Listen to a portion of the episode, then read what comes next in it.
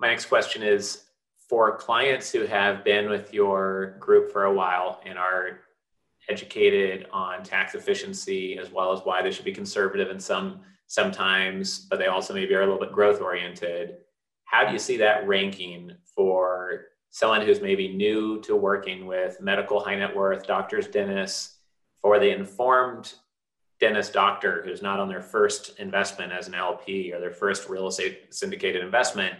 Are they typically saying, wow, I really need tax efficiency and most people aren't giving me that? So is that ranked number one above, and then growth and conservative kind of fight each other for another spot, or how would that ranking go in your mind? Yeah, one thing, one of the, sometimes we talk about a gap in the marketplace. So, one of the gaps in the marketplace for doctors is tax efficiency. So,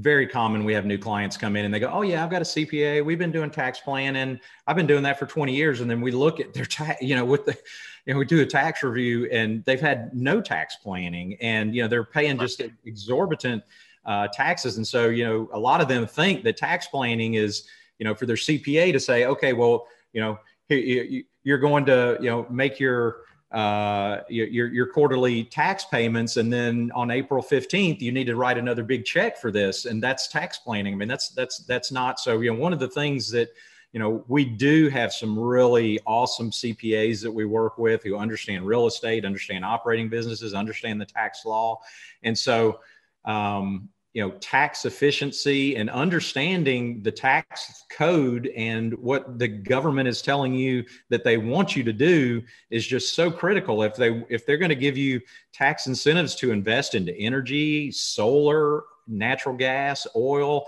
if they tell you that they're, they want you to do those things and they're going to give you some tax benefits, then why don't we do those things and pay attention and find really good sponsors in that space? So, one of the things that we really try to do that most new clients don't understand is matching up the investment type with the cash type. And so what I mean by that is, you match up your cash and your taxable savings with tax efficient investments. And then you look at your qualified money if you're looking at your tax deferred bucket and your Roth bucket. And so, there's certain types of investments that you should do over there that you don't do with your cash, and vice versa. And so, most clients, new clients don't understand that. Most advisors don't understand that. And so, there's just a big knowledge gap there for not only new clients coming in, but also other advisors out there that just really don't comprehend that.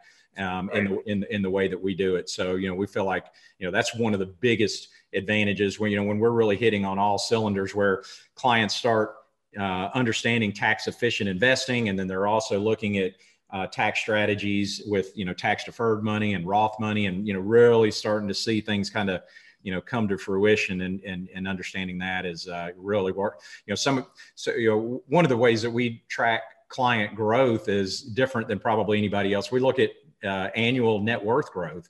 And so, most people don't look at that because they don't have access, the type of access that we do to our clients. But, we've had some clients that have had some significant net worth growth.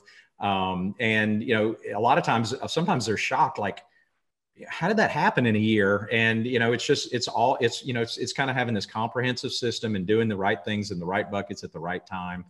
And we can start having massive, massive results. Right. Great. This content was created by commercialrealestate.com. Access our community, investment databases, training, and live events by visiting www.commercialrealestate.com.